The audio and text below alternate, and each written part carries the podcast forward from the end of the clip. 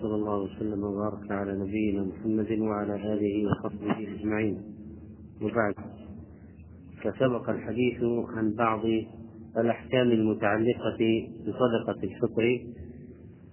وها هنا حديث أبي سعيد الخدري رضي الله عنه قال كنا نعطيها في زمن النبي صلى الله عليه وسلم صاعا من طعام أو صاعا من تمر أو صاعا من شعير أو صاعا من زبيب متفق عليه. وفي رواية أو صاعا من أقط قال أبو سعيد أما أنا فلا فلا أزال أخرجه كما كنت أخرجه في زمن رسول الله صلى الله عليه وسلم. ولأبي داود لا أخرج أبدا إلا صاعا.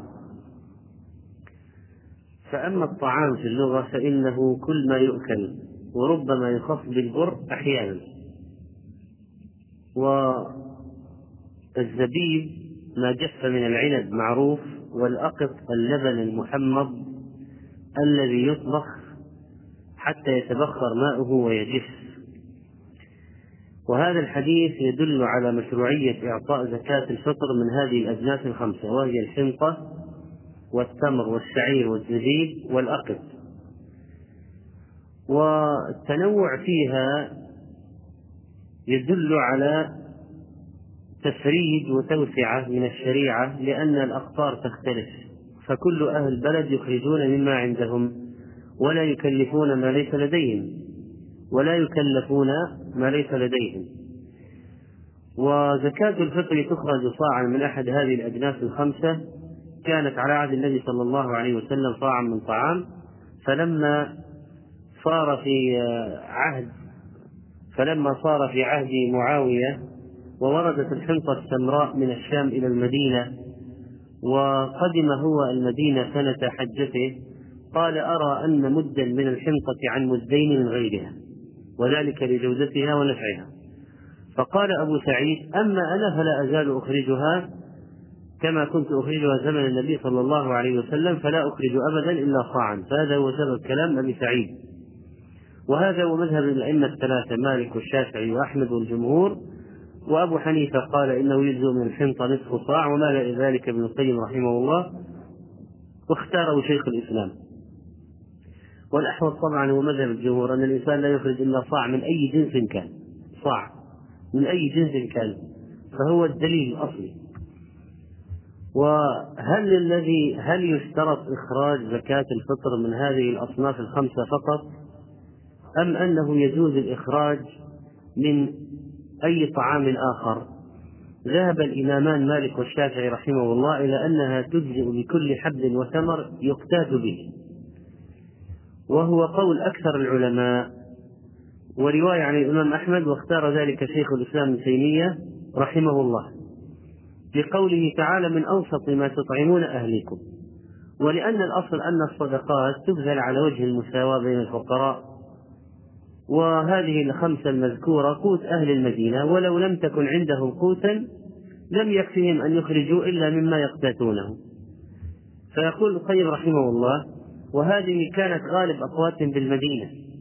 أما إذا كان أهل بلد أو محل قوتهم غير ذلك فإنما عليهم صاع من قوتهم كائنا ما كان. هذا قول جمهور العلماء وهو الصواب الذي لا يقال بغيره.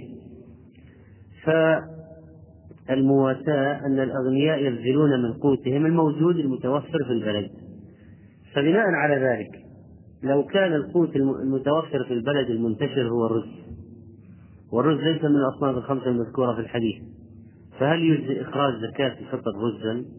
الجواب نعم. طيب ماذا بالنسبة للمصنعات؟ للمصنعات من هذه المواد، يعني مثلا المكرونة. الآن كثير من الناس قوتهم على المكرونة. المكرونة تصنع من القمح.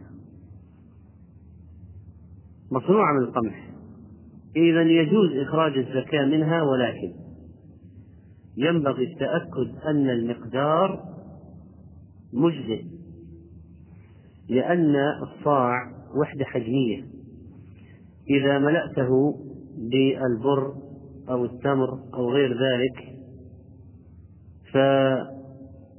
فيختلف عما لو وضعت فيه مثلا هذه المكرونة المفرغة لأنها ستأخذ حجما وبالتالي لو أراد أن يخرج زكاة الفطر منها يجب أن يتأكد أنه يخرج مقدار المادة الأصلية.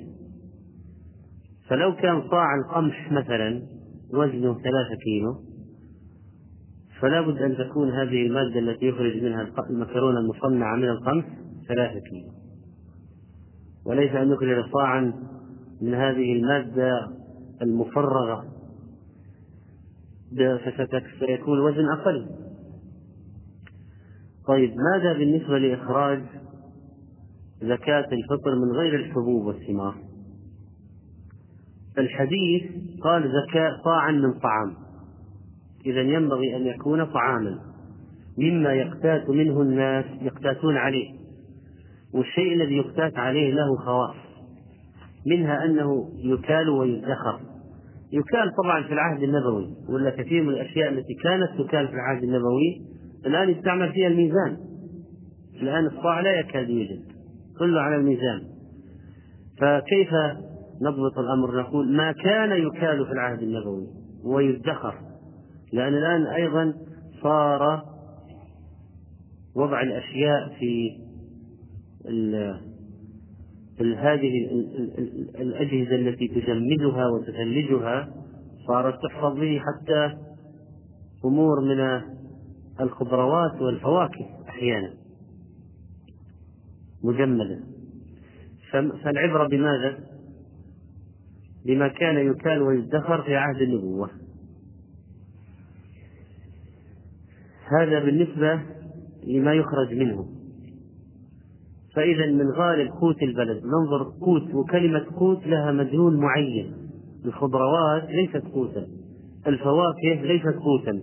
السمك مثلا أو اللحم الأصل أنه ليس قوتا. يختاس به يكال ويدخر ويبقى المدة الطويلة. وممكن يعيش عليه الناس ويكفي في زمن الحروب والمجاعات يخزن فإذا المقصود أن يكون من الطعام طعام البلد القوت.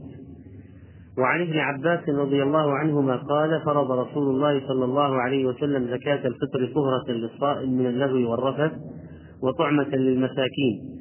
فمن أداها قبل الصلاة فهي زكاة مقبولة. ومن أداها بعد الصلاة فهي صدقة من الصدقات. رواه أبو داود وابن ماجه وصححه الحاكم. وهذا الحديث يبين فائدة الإخراج. إخراج زكاة الفطر. طهرة للصائم نقاء من الدنس والنجس الحسي والمعنوي كالبخل والشح وكذلك من اللغو وهو الكلام الذي لا يعتد به وكل كلام قبيح يسمى لغوا. وقال الله تعالى وإذا سمعوا اللغو أعرضوا عنه.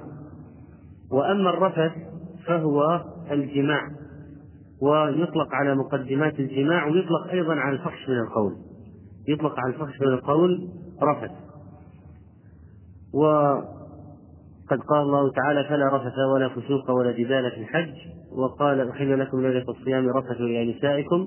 فالرفث يطلق على الجماع ويطلق على مقدمات الجماع يطلق على القول القبيح الفاحش وأما قول الطعمة للمساكين فإن الطعمة المأكلة معروفة ومن أداها قبل الصلاة أي صلاة العيد والذي لا لم يؤديها قبل الصلاة فهي صدقة من الصدقات إذا أداها بعد صلاة العيد بناء عليه لا تجزي عن زكاة الفطر وإنما تصبح صدقة تطوع منه ضمن الصدقات ومن عرض الصدقات.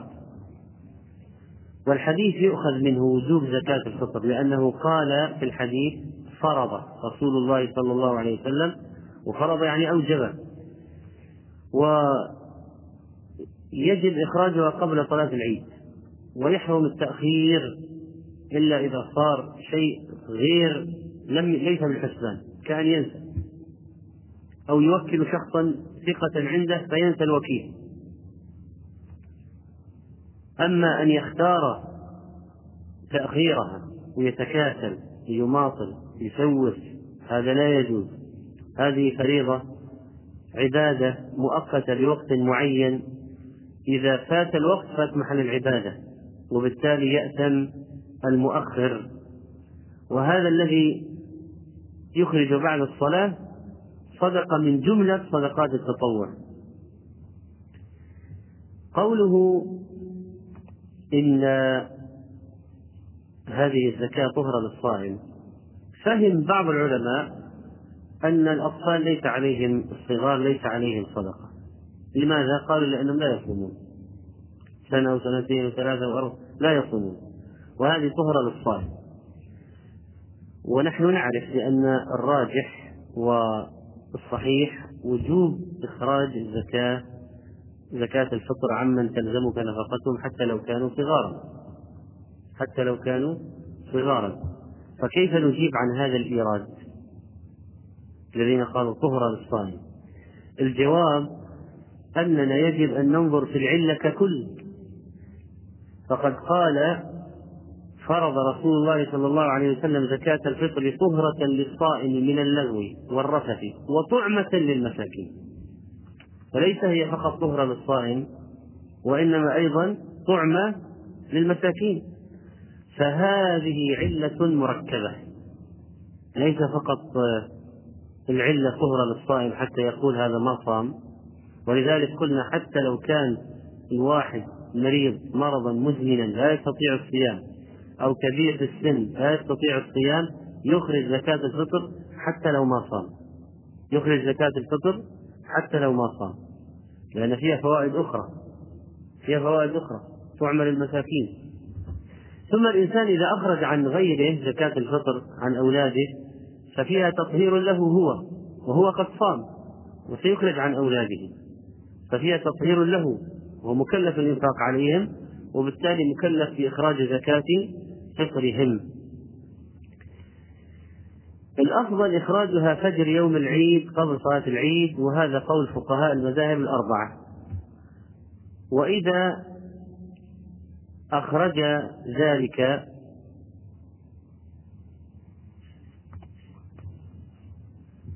بعد الصلاة كما عرفنا صدقة من الصدقات وهذا هو الصحيح من أقوال أهل العلم. وإن كان بعضهم أجاز التأخير وكره التأخير ولكن لم يحرمه لكن إذا نظرنا في الدليل وجدنا أنه لا يجوز التأخير لا يجوز التأخير عن صلاة العيد ولذلك يشرع تأخير صلاة العيد من أجل تمكين من لم يخرج زكاة الفطر من الإخراج. أما التبكير فيجوز أن يسبقه بيوم أو يومين إذا كان رمضان ثلاثين سيكون تأخير سيكون تبكير بثلاثة لأنه أصلا هو يجوز أن يخرجها يوم 28 يوم 29 وإذا طلع رمضان ثلاثين صار ثلاثة بطبيعة الحال هل يجوز إخراج زكاة الفطر نقدا؟ الجواب لا لا لماذا؟ أولا لأنه مخالف للنص. النص طعام صاعا من طعام مع وجود الدنانير والدراهم في عصرهم. ولكن قال فرض رسول الله صلى الله عليه وسلم زكاة الفطر صاعا من طعام. فرضها صلى الله عليه وسلم صاعا من طعام مع وجود الدراهم في عصرهم. اثنين أنه إذا أخرجها مالا نقدا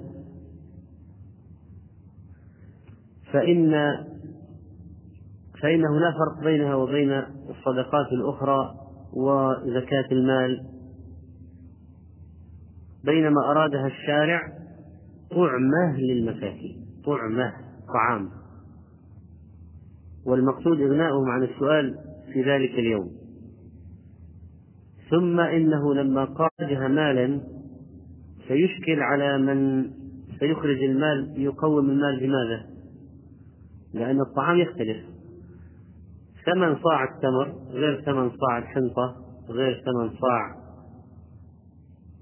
البر الأقط غير ثمن صاع الزبيب فيخرج على أي شيء. لا تنضبط القضية بالمال. ثم إن الشارع قد يكون له حكم نحن لا ندري عنها.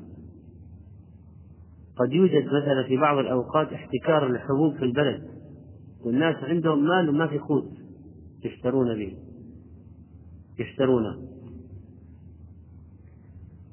وفي هذه الحالة ترتفع أقيام الأقوات جدا لأن التجار إذا احتكروا الأطعمة ارتفعت الأسعار جدا. ولذلك وقد لا يكثر الاحتكار إلا أشياء مثل إخراج هذه الزكاة طعاما. ثم إن إخراجها مالا يؤدي إلى إخفائها بينما الشارع فرضها صدقة من طعام تظهر تعطى المساكين تظهر وإخفاء ما أراد الشارع إظهاره في تعد على مقصود الشارع ولذلك ينبغي الالتزام بإخراجها طعاما صاعا من طعام. ولو قال قائل الفقراء يحتاجون أشياء أخرى يحتاجون ملابس في العيد. نقول عندنا زكاة المال مصدر آخر لهم الصدقات المالية مصدر آخر لهم. ما وقفت المسألة الآن على صدقة الفطر حتى ننقذ الفقراء ونوفر لهم مصدر الملابس. في أشياء أخرى توفر لهم الملابس.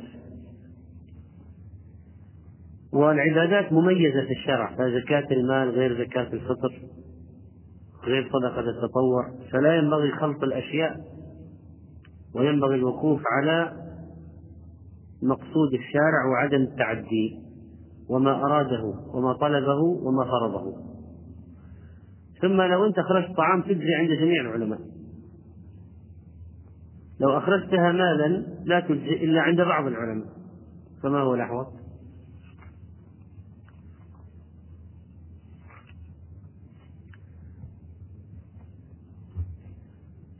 وهذه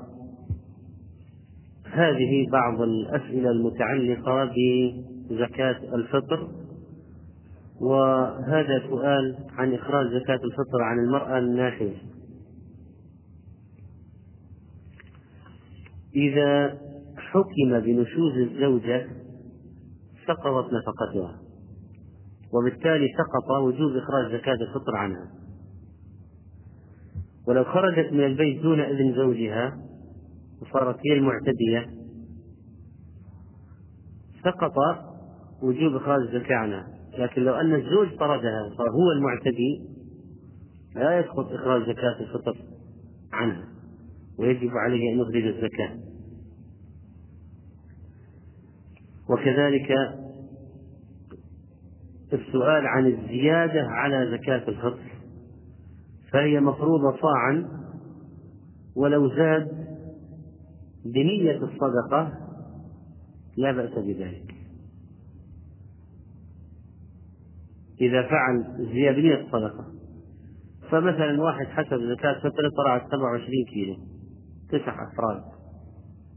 أخرج كيس رز 30 كيلو. هذه الثلاثة صدقة غير صدقة الفطر صدقة.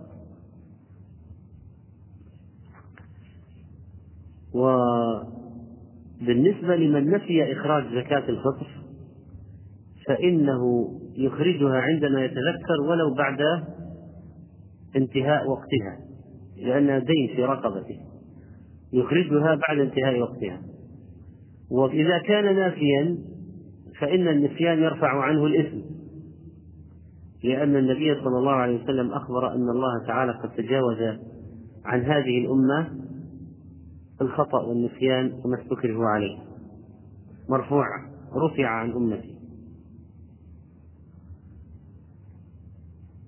أما عن مسألة إخراج زكاة الفطر عن الخدم والسائقين والعمال والموظفين. فالجواب إنه إذا كان العمال أو السائقين والخدم يتقاضون راتبا مستأجرين يتقاضون راتبا فعليهم هم إخراج زكاة فطرهم.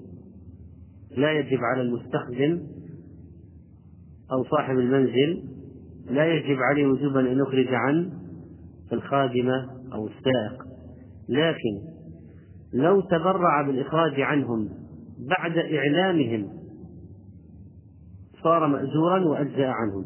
فلو قال لا تخرجوا أنتم أنا أخرج عنكم فوافقوا. لو قال أنا سأخرج عنكم فوافقوا. أجزأ ذلك. يجوز أن يتبرع الإنسان لغيره بالفطرة زكاة الفطر. وكذلك فإنه لا يجوز إخراج زكاة الفطر عن الكفار ولو واحد عنده ولد لا يصلي أبدا أو عنده ولد مستهزئ بالدين يسب الرب والرسول صلى الله عليه وسلم كما يقع عن بعض الناس فلا يخرج عنه زكاة الفطر. لا تنفعه. لا يكلف على نفسه ولا يخرج زكاة الفطر عن هذا المرتد. لأنه لا ينفع إخراج زكاة الفطر عن المرتد. ومن كان يخون في زكاة الفطر فيوكل بها ثم يضيعها فهي أمانة خانها فعليه التوبة العظيمة وإخراج ما فرط فيه. وإخراج ما فرط فيه.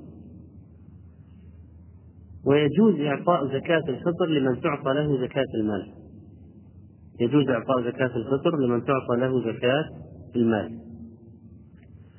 وإذا كان الشخص عنده معاصي فلا يمنع هذا من إعطاء زكاة الفطر. فلو كان يسمع الغناء مثلا هذا لا يمنع من إعطاء زكاة الفطر لأن هذه المعصية لا تخرج عن ملة الإسلام. نعم ينبغي الإنكار عليه ومنعه إلى آخره لكن لا يمنع ذلك من إعطاء زكاة الفطر. وأما لو كانوا كفارا فلا يعطون إذا الكافر لا يعطاها ولا تخرج عنه. لا يعطاها ولا تخرج عنه. هل يجوز الإنسان أن يقسم زكاة الفطر بين فقيرين؟ أخرجنا صاع. هل يجوز نعطي فقيرا نصفه؟ والفقير الآخر نصفه. نعم. لكن يخبر الفقير بذلك حتى إذا أراد أن يخرج عن نفسه لا يغتر فيظنها صاعا وهي أقل. و أما بالنسبة لدفع المال لجمعيات خيرية لكي يشتروا هم بها صدقة الفطر فلا بأس لأن هذا توكيل. لكن يعطيهم مالا ليوزعوه على الفقراء مالا فلا. طيب لو واحد أخذها من الفقراء فباعها هو. الفقير هو الذي قبض هو الذي باع. فلا بأس بذلك ما دام ملكها وصلت إليه على الوجه الشرعي فهو حر. يتصرف بها بعد ذلك كيفما شاء. بأن أكلها أو أهداها أو باعها. فهذا له يفعل فيها ما يشاء. لو واحد كان مسافرا وخشي أن يفوت الوقت أو سيسافر وخشي أن لا يرجع إلا بعد العيد فهل يجوز أن يطلب من الفقير أن يوكله في قبض الزكاة له من نفسه؟ الجواب نعم ممكن. يقول وكلني في قبض الزكاة. ثم إذا جاء الوقت عزلها وجعلها عنده أمانة. ثم إذا لقي الفقير أعطاه إياه. فيكون صار وكيلا فعند ذلك يجوز أن يأخذها يعزلها ويعطيها الفقير إذا لقيه. لكنها تكون ملكا للفقير. فلو مات هذا الرجل هذا يخرج من ملكه.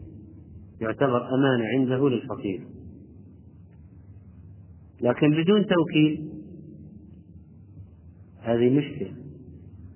ولذلك يطلب من الفقير أن يوكله في قبضه وكذلك فإن زكاة الفطر زكاة الفطر ممكن تخرج في بلد آخر لكن الأولى البلد الذي فيه الشخص. زكاة الفطر تخرج في المكان الموجود به الشخص. هذا الأفضل. أين أفطرت من رمضان؟ تخرج المكان الذي أنت فيه. لكن لو أعطيتها لوكيل لك في بلد آخر جاز ذلك. وكذلك فإن زكاة الفطر يدعى لمن أعطاها مثل زكاة المال وليس هناك دعاء معين يقال عند إخراجها فيدعو الله أن يتقبل منه كما يدعو أن يتقبل منه أي عمل آخر. كما يدعو أن يتقبل منه أي عمل آخر.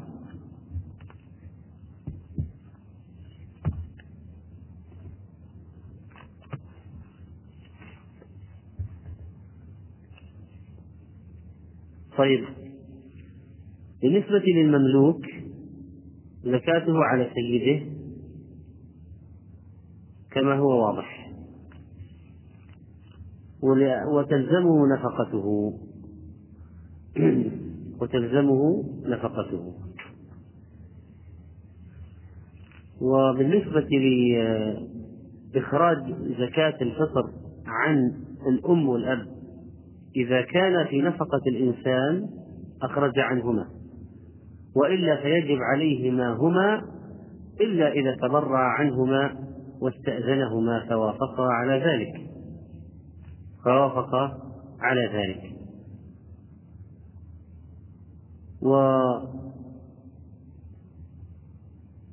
وبعض الناس يريد إخراجها للمجاهدين. فالمشروع هو إخراجها لفقراء المسلمين في البلد. والمقصود أن يستغنوا عن السؤال في ذلك اليوم. وإن نقلت إلى غيرهم من الفقراء أجزأ ذلك. فإذا كانوا فقراء أولئك أجزأ إخراج الزكاة إليهم. ولكن الأولى أن يكون ذلك في فقراء البلد. والمجاهدون يعطون بطبيعة الحال من الزكاة. زكاة المال لأنهم أصحاب سهم فيها لأنهم أصحاب سهم فيها.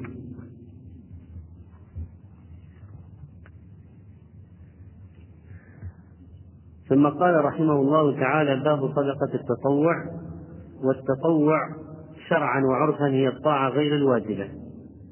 التطوع مهم جدا لأن نقص الفرائض يكمل منه يوم القيامة. وصدقة التطوع مستحبة وحث عليها الشارع حثا عظيما.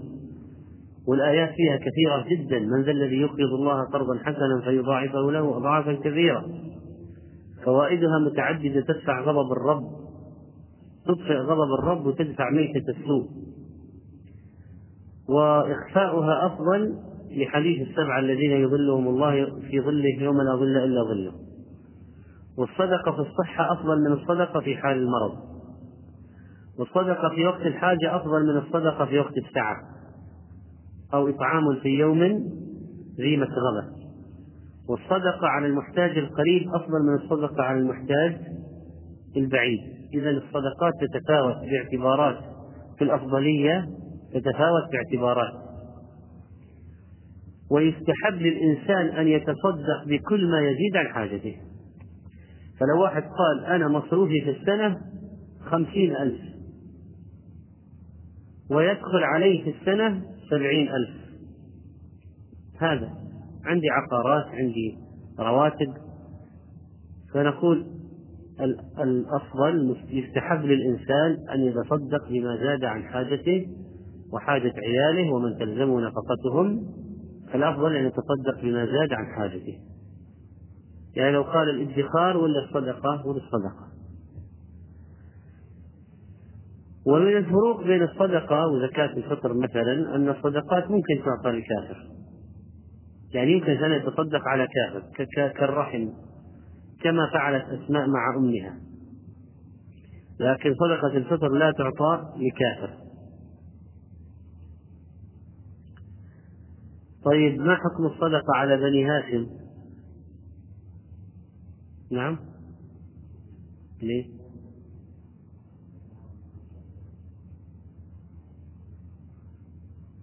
ما الذي لا يجوز لبني هاشم؟ الزكاة. ولهم مصرف من بيت المال. لكن تجوز الصدقة لبني هاشم والغني والكافر وغيرهم ممن منع من الزكاة.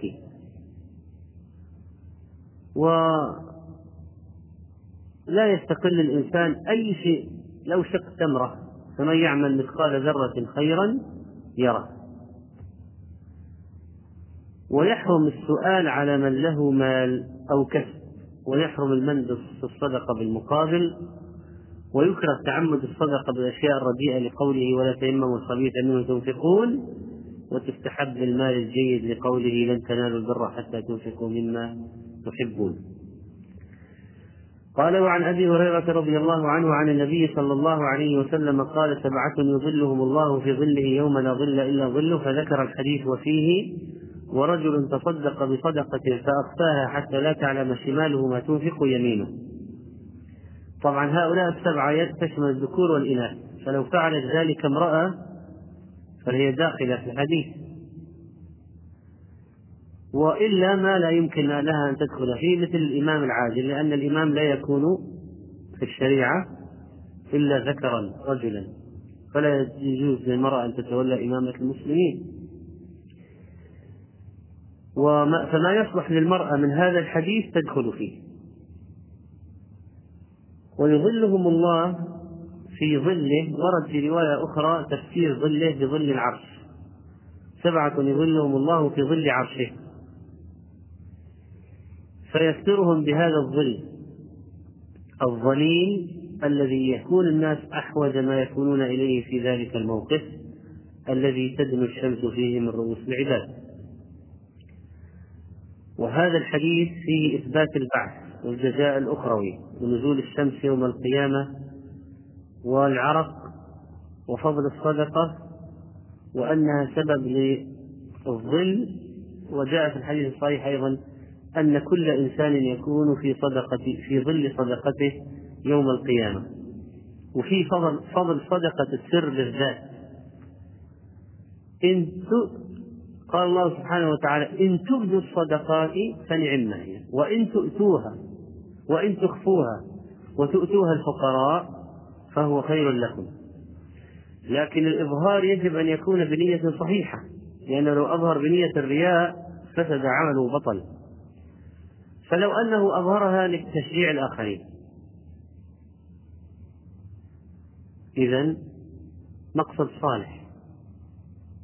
مقصد صالح. متى؟ إذا أمن على نفسه الرياء. يجوز أن يظهرها. إذا أمن على نفسه الرياء وكان في إظهارها مقصدا شرعيا ونية صالحة. ولذلك كان الإخفاء أبعد عن الرياء. وكذلك فيه مزيد من الاحترام لشعور الفقير وعدم إلحاق الانكسار والذل لنفسه إذا أخفاها. وكان بعض المشايخ المعاصرين رحمه الله إذا أراد أن يعطي فقيرا زاره ووضع له تحت وسادته دون أن يحس الفقير.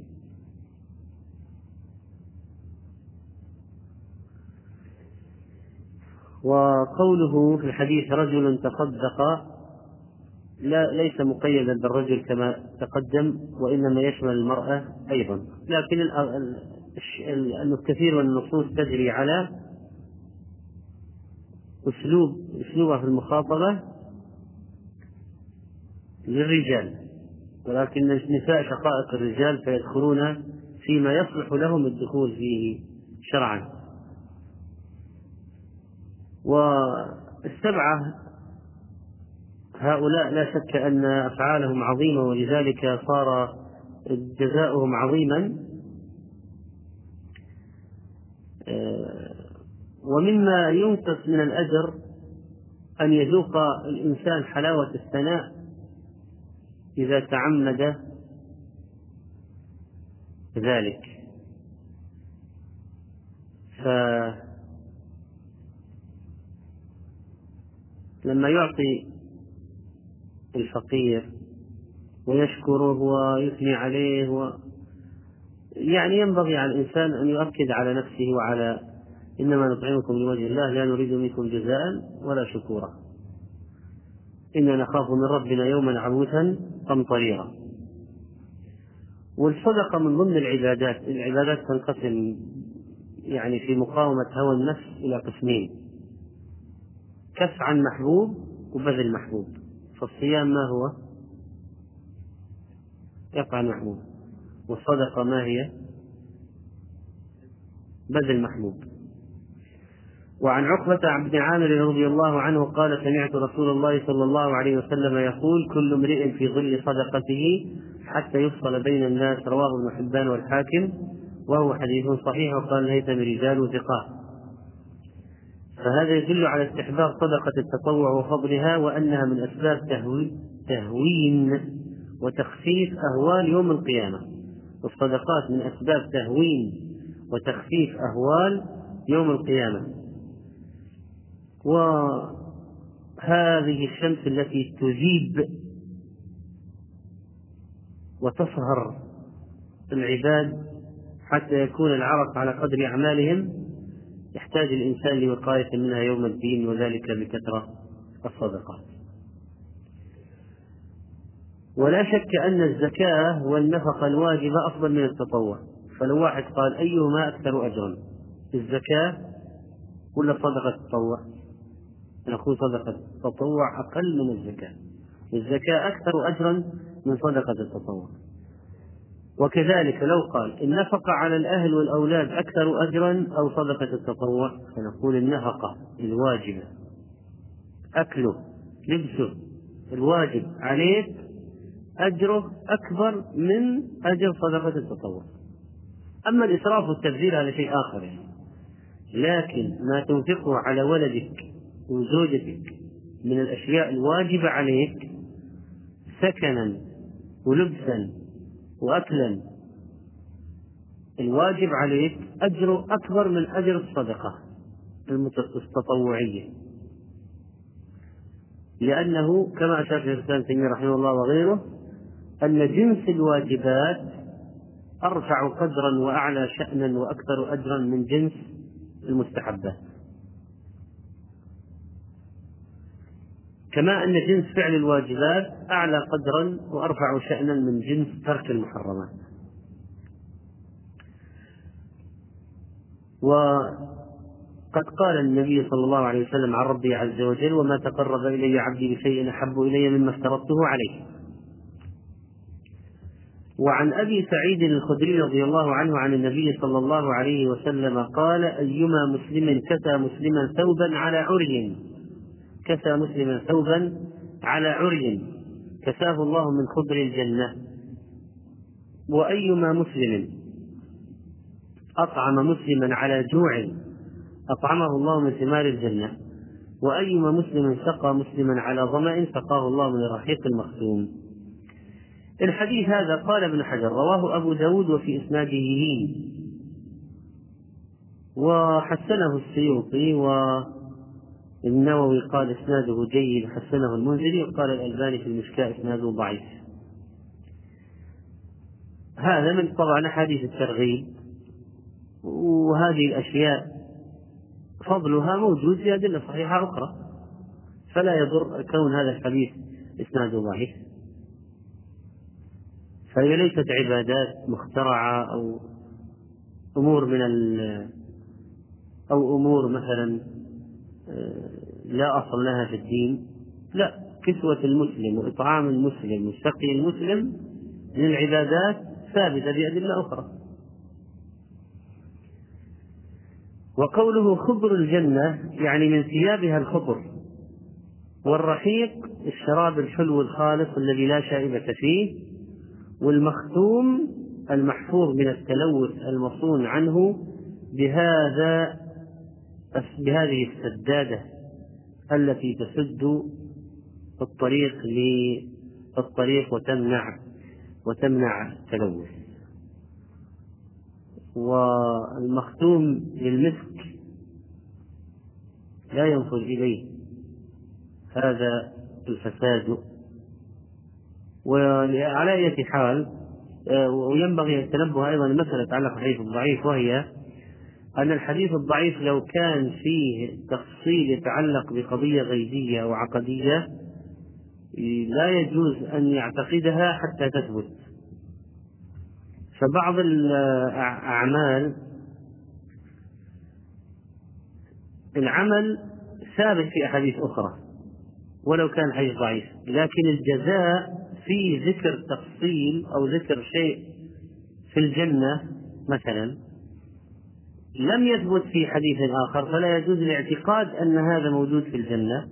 يعني في مسائل قلبية تنبني على الأخذ بالأحاديث اعتقادية وليس فقط آه، فضائل الأعمال والتشجع لها فينبغي التنبه لهذا.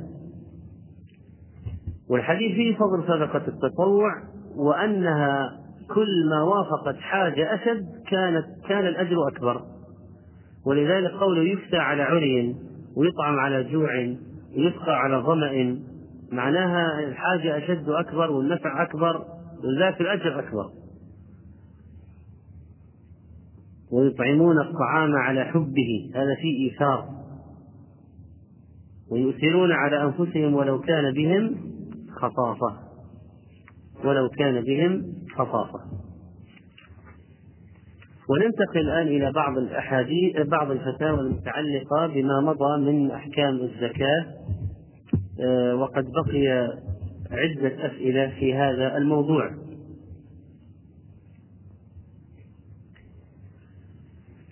يقول السؤال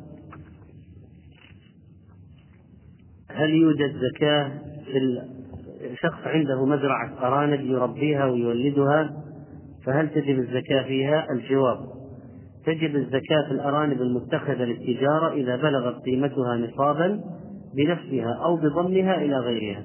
ويخرج ربع ربع عشر القيمة ربع عشر القيمة. آه كذلك فإن آه سؤال أيضا على ألبان البقر. واحد عنده بقر يبيع الألبان. فهل عليه زكاة؟ فالجواب تجب الزكاة في قيمة الألبان إذا بلغت نصابا فأكثر وحال عليها الحول وحال عليها الحول. وأيضا السؤال عن الخيل. هل فيها زكاة؟ وهل إذا أعدت للسباقات الخيول الأصلية باهظة الثمن. إذا أعدت للسباقات هل تجد فيها الزكاة؟ الجواب إذا كان الواقع ما ذكر من أنها تشترى للاقتناء لا للبيع فلا زكاة فيها لقول النبي صلى الله عليه وسلم ليس على الرجل في فرسه ولا عبده صدقة. متفق على صحته. وقد ثبت عن رسول الله صلى الله عليه وسلم أنه قال وهذه لفتة جيدا. في الفتوى لأن المفتي ينبغي أن يراعي أشياء في السؤال وعند السائل. فورد في في الفتوى حديث الخيل لثلاثة لرجل أجر ولرجل ستر وعلى رجل وزر. فأما الذي له أجر صاحب الخيل الذي يؤجر فرجل ربطها في سبيل الله. فأطال لها في مرج أو روضة فما وما أصابت في طيلها من المرج أو الروضة كانت له حسنات ولو أنها قطعت طيلها الحبل. فاستنت يعني عدت شرفا أو شرفين كانت أرواتها حسنات له ولو أنها مرت بنهر فشربت ولم يرد أن يسقيها كان ذلك له حسنات. ليه؟ لأنها معدل للجهل. ورجل ربطها تغنيا وتسترا وتعففا. واحد اتخذ خيل يولدها ويبيع يولد ويبيع. لماذا؟ يستغني عن الناس وعن مد اليد وتعففا وتسترا. لم ينس حق الله في رقابها وظهورها. إذا في لله حق في الخيل في رقابها وظهورها فهي له كذلك ستر. ورجل ربطها فخرا ورياء. فخرا ورياء. ونواء لأهل الإسلام يعني عداوة لهم ومكايدة فهي وزر. فإذا إذا صارت المسألة فخر ورياء فإنها وبال على صاحبها. وبال على صاحبها. ما حكم أن يخرج صاحب المواشي الزكاة من المال وليس من المواشي؟ الجواب لفتاوى اللجنة الدائمة لقد أبان عليه الصلاة والسلام في حديث أنس الطويل وغيره زكاة السائم من بهيمة الأنعام تخرج منها على التخصيص في مقدار الأنصبة المبينة في الأحاديث. ثم قال والصحيح أنه لا يجوز العدول عن ذلك إلى إخراج القيمة. لا يجوز العدول عن ذلك إلى إخراج القيمة. وقد سبق الكلام في قضية جواز إخراج القيمة عند الحاجة.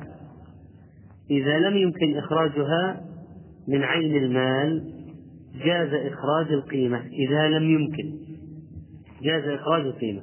المسألة طبعا فيها خلاف لكن هذا الراجح أنه يخرج من عين المال. زكاة كل شيء منه. تخرج زكاة كل شيء منه. وعروض التجارة تخرج من المال. مسألة الزكاة في الدين الذي عند الناس.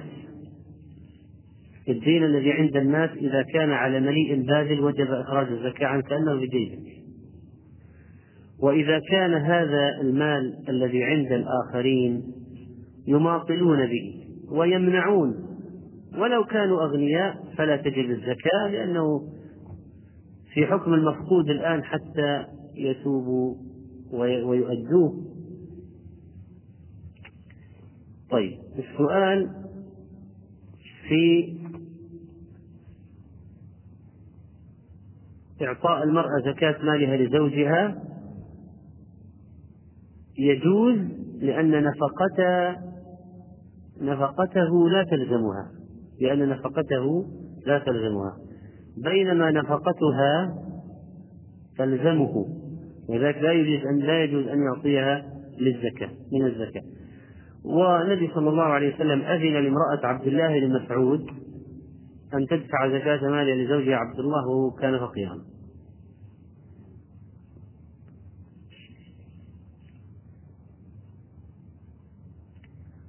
طيب. ما هو مقدار زكاة؟ ما هو مقدار النصاب بالدولار؟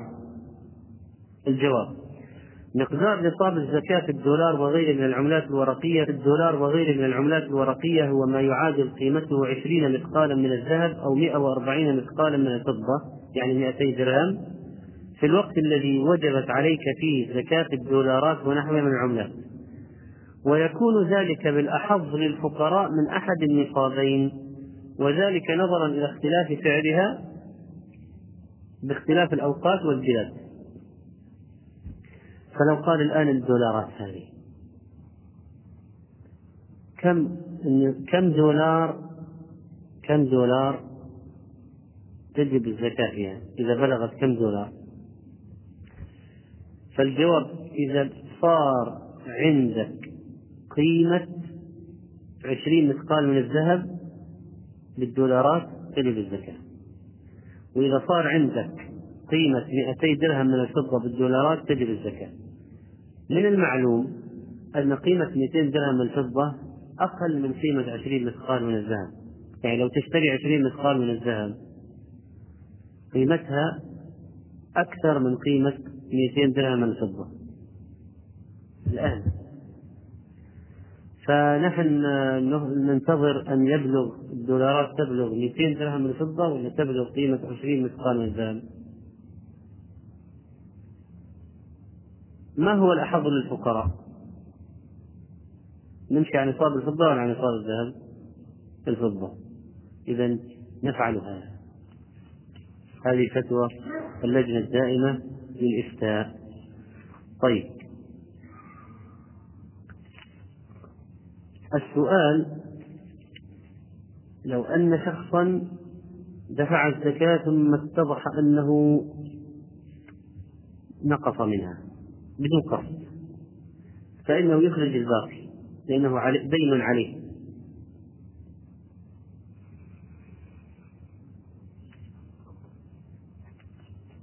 وسؤال آخر عن إخراج إخراج زكاة إخراج زكاة الحلي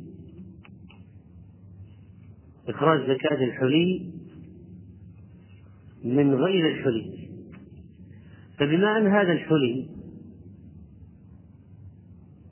هو من الذهب أو الفضة وهذه أثمان. والأوراق النقدية الآن تقوم مقام الأثمان. إذا يجوز إخراجها من الأوراق النقدية ولا حرج في ذلك. طيب. السؤال عما يملكه الإنسان من المصوغات كالألماس والبلاتين. هل فيها زكاة أم لا؟ الجواب إن هذه المعادن التي يسموها معادن كريمة أو أحجار كريمة ليس فيها زكاة غير الذهب والفضة إلا إذا أعدت للتجارة من البيع والشراء طيب السؤال هل يجب إخبار الفقير أن الزكاة أن هذا زكاة؟ هل يجب إخراج الفقير أن هذه زكاة؟ الجواب لا يجب. فلو لم يخبره صح ذلك. ولا يجب أن يقول هذه زكاة. لا يجب. طيب ماذا بالنسبة للمال المعد للزواج؟ يجمع مالا لأجل الزواج. الجواب يجب تجد فيه الزكاة لأنه لم ينفقه بعد فهو عنده. السؤال عن مكافأة نهاية الخدمة. هل تجد فيها الزكاة؟ السؤال هو هل تستطيع أن تستلمها الآن؟ فيقول لا. لو قلت أعطوني مكافأة نهاية الخدمة قالوا هذه إذا انتهت الخدمة. الآن ما نعطيك شيء ولا نسلمك شيء. إذا لا تجب عليه الزكاة فيها. فإذا تسلمها وحال الحول بعد التسلم وجبت الزكاة. طيب مستحقات المزارعين عند الدولة. إذا تأخرت قد تتأخر سنة سنتين ثلاثة أربعة. الجواب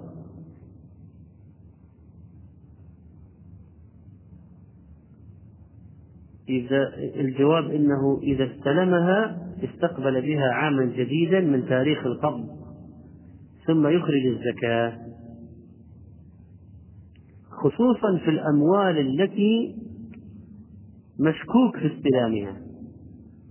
إذا كان المال مشكوك في استلامه لا يدري هل يستلمه أم لا. إذا استلمه استقبل عاما جديدا.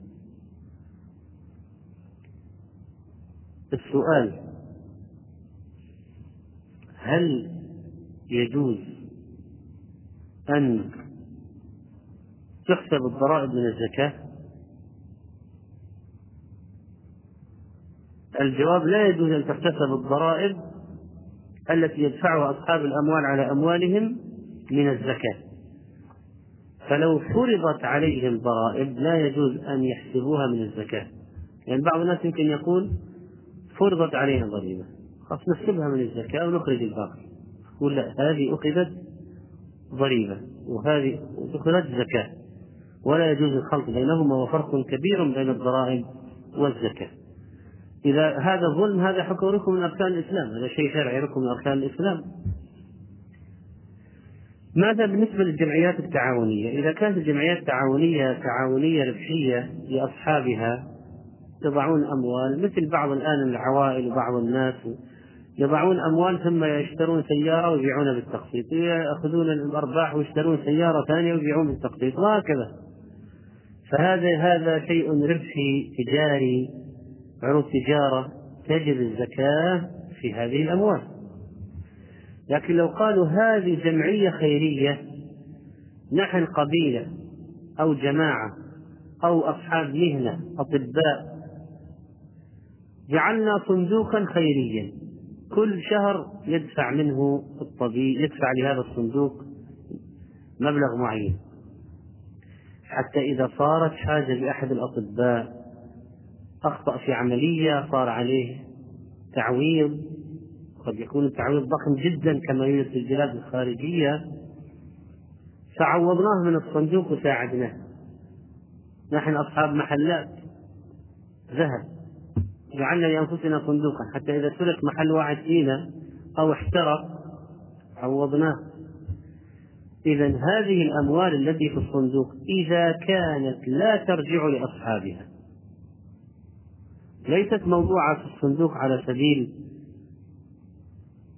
مؤقت. لا خلاص راحت طلعت من عهد صاحبها فليس فيها زكاة. ولو رجعت إليه على سبيل تعويض عن حادث فهذا شيء آخر. لكن الأصل لما أخرجها من ملكه ليس ليقبضها فيما بعد أو تعاد إليه فيما بعد. لا وإنما تخرجها تبرعا. طيب ناس جمعوا أموال لبناء مسجد. هل تجب فيه الزكاة؟ لا تجب فيها الزكاة لأن المال خرج من العهدة عند دفعه وصار الآن للمشروع الخيري. و السؤال هنا أيضا عن الزكاة في الأمانة. الزكاة في الأمانة.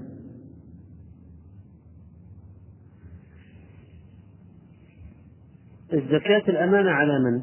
على صاحبها. أما المؤتمن الذي وضعت عنده فلا زكاة عليه لأنها أمانة عنده. وبذلك ينبغي أن نفرق بين القرض والأمانة. فالقرض عقد تمليك. إذا اقترضت مالا ملكته. ولذلك يجوز أن تتصرف فيه. تشتري به تعمل به ما شئت. وبذلك إذا اقترضت قرضا ودار الحول عليه فعليك الزكاة. ولو كان كنت قد اقترضته. لكن الأمانة لا يجوز التصرف فيها فهي محفوظة عندك. وبالتالي لا تجب عليك الزكاة وإنما الزكاة على صاحب على صاحبها.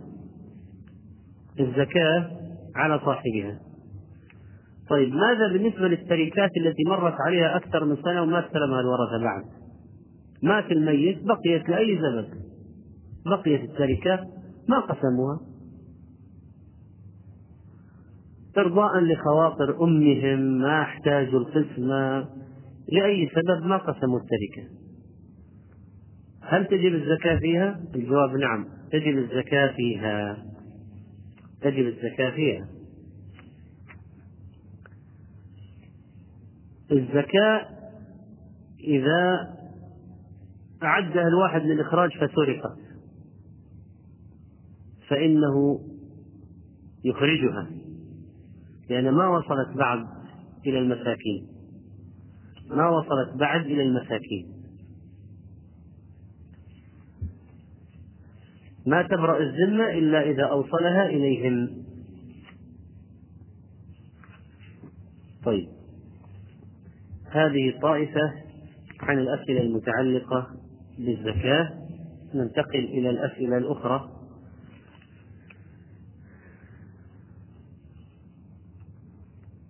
يقول بعض الناس يخرج زكاة ماله ملابس وطعام. لا يجوز ذلك. اللهم إلا إذا كان تاجر ملابس وتاجر أطعمة وهذه الأطعمة والملابس يستفيد منها الفقراء يجوز إخراجها من عروض التجارة.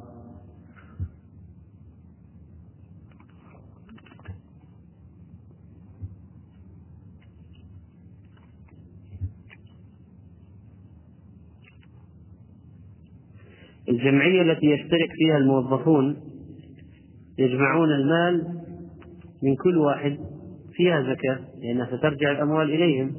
هذه ليست جمعية خيرية. هذه جمعية لتوفير السيولة المحافظة على الأموال الاستغناء عن البنوك إلى آخره. الكحول في العطور إذا كانت الكحول من النوع المسكر فهي خمر. عند الجمهور لا يجوز استعمالها. وإذا كانت ليست من النوع المسكر قد تكون من النوع السام ولكن ليس بمسكر. فإذا هي طاهرة. يجوز وضعها ولا يجوز شربها.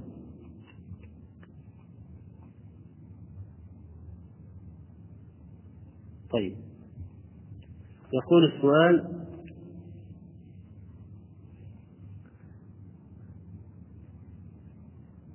أعمل سكرتيرا لدى موظف حكومي كبير وهو راضي أن أداوم جالس في البيت فهل راتبي حلال أم لا؟ إذا كان هذا الموظف الحكومي مخولا وعنده صلاحية أن يأذن لك بالدوام في البيت لا يجوز لك أنك تداوم في البيت وتأخذ الأجرة. وإذا كان ليس عنده صلاحية بهذا بل محاباة لك محاباة لك قرابة صداقة يخالف نظام العمل محاباة لك فلا يجوز لك ذلك. لأن المرتبط بعقد عمل حكومي يجب أن يراعي مقتضى العقد بشروط العقد متى عدد ساعات الدوام. لو كان المدير صاحبه قال ساعتين لا تجي تعال نصف الدوام يكفي. هل كونه أذن له بذلك يبرر أن يأخذ راتب؟ الراتب كاملا؟ جواب لا. كون هذا خاين مقصر لم يحاسب الموظفين ويتابعهم هذا لا يعني أن الموظف يقول أنا أضعها في رقبته هو الذي أذن. لا يجيز له التقصير أن يقصر هو.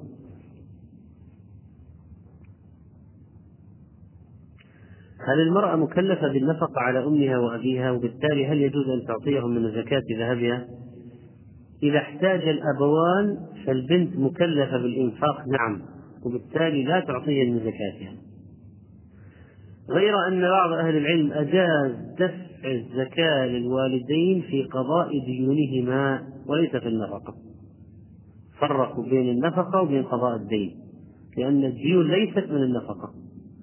فقالوا يجوز إعطاء الأب لسداد دينه غير النفقة. وأما النفقة فلا يجوز إعطاؤها من الزكاة.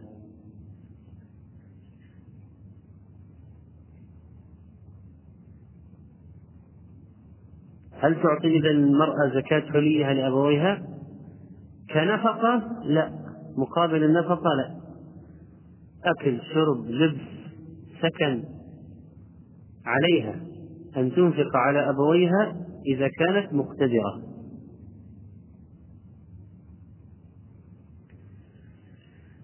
وضع الصور في الكمبيوتر. هذه المسألة فيها نقاش. فقال بعض أهل العلم هي تصوير لا تخرج عن كونها تصويرا. ولكن الفرق بينه وبين الصور العادية أن الصور العادية ثابتة. منقوشة مطبوعة مرسومة ثابتة على ورق على مادة. لكن هذه الصورة التي في الكمبيوتر تظهر وتختفي. وليست صورة ثابتة.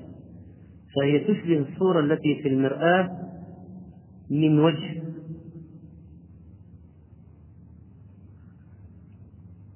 فيبقى هناك حرج في كونه تصويرا. ويبقى من جهة أخرى أنها لا تشبه الصورة الثابتة لأنها تظهر وتختفي. وقد شبه شبهها لي أحد العلماء بتشبيه يدل على ذكائه في تصوره مع كونه صغيرا.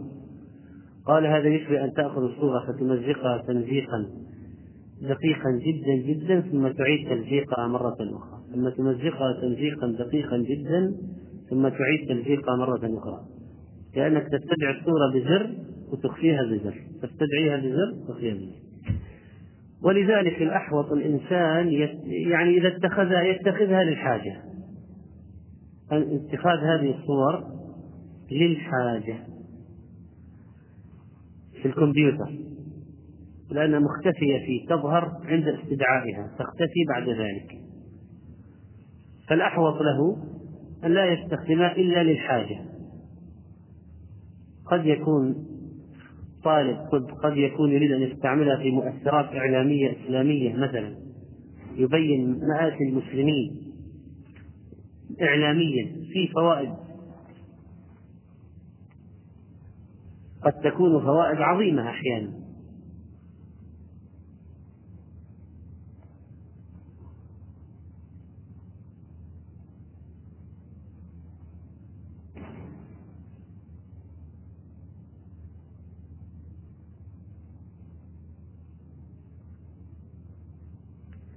ما حكم من ليس له مال إلا قليل لعيشه فقط ولا يخرج زكاة الفطر؟ إذا لم يملك ما يزيد عن نفقته فلا زكاة فطر عليه لكن لو لو ملك أكثر من نفقته يوم العيد وجب عليه إخراج زكاة الفطر. هل قول أن من مات قبل أن يبلغ دخل الجنة؟ هذا في أولاد المسلمين نعم. أولاد المسلمين يدخلون الجنة تبع لآبائهم لكن النقاش في أولاد الكفار. فقد اختلف العلماء في هذا على أقوال عدة. فمنهم من قال هم مع آبائهم في النار وهم من قال وهناك من قال إنهم في الجنة هناك من قال إنهم خدم أهل الجنة هناك من قال إنهم يمتحنون يوم القيامة وهذا قول قوي. يمتحنون. يكلفون ويمتحنون.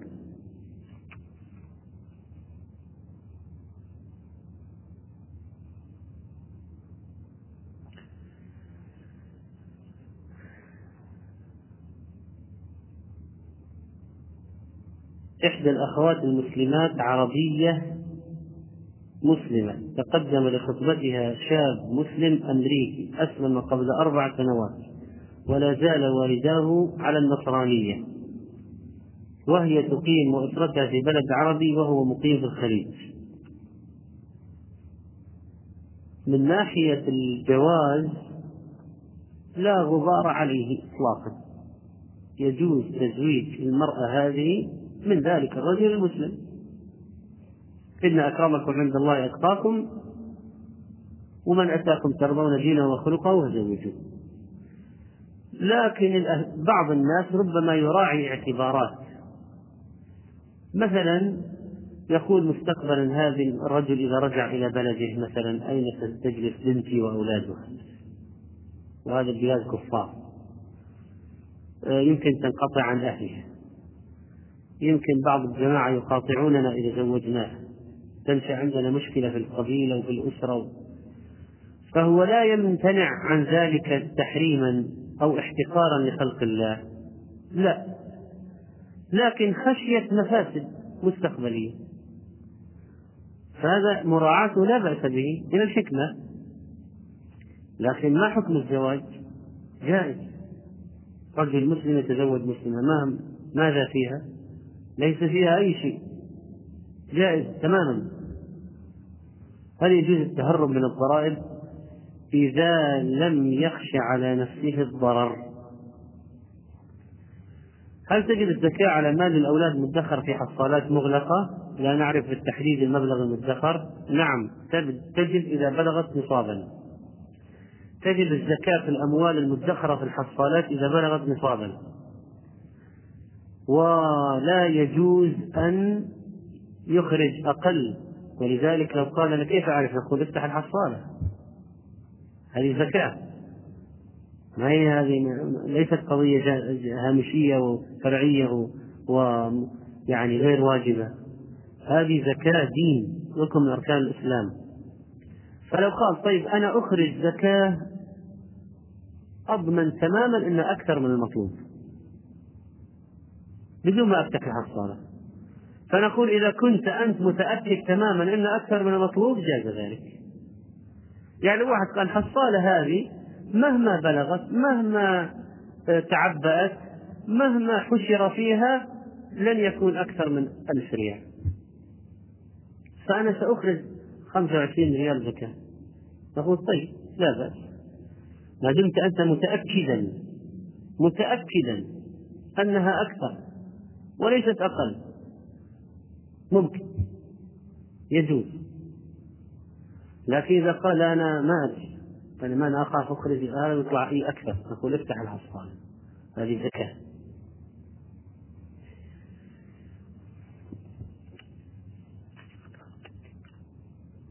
هل يجوز أن أخرج زكاة الفطر عن إخواني وأخواتي وأبنائهم وأبناء وأبناتهم؟ نعم. ممكن إذا وافقوا على ذلك. إذا وافقوا على ذلك.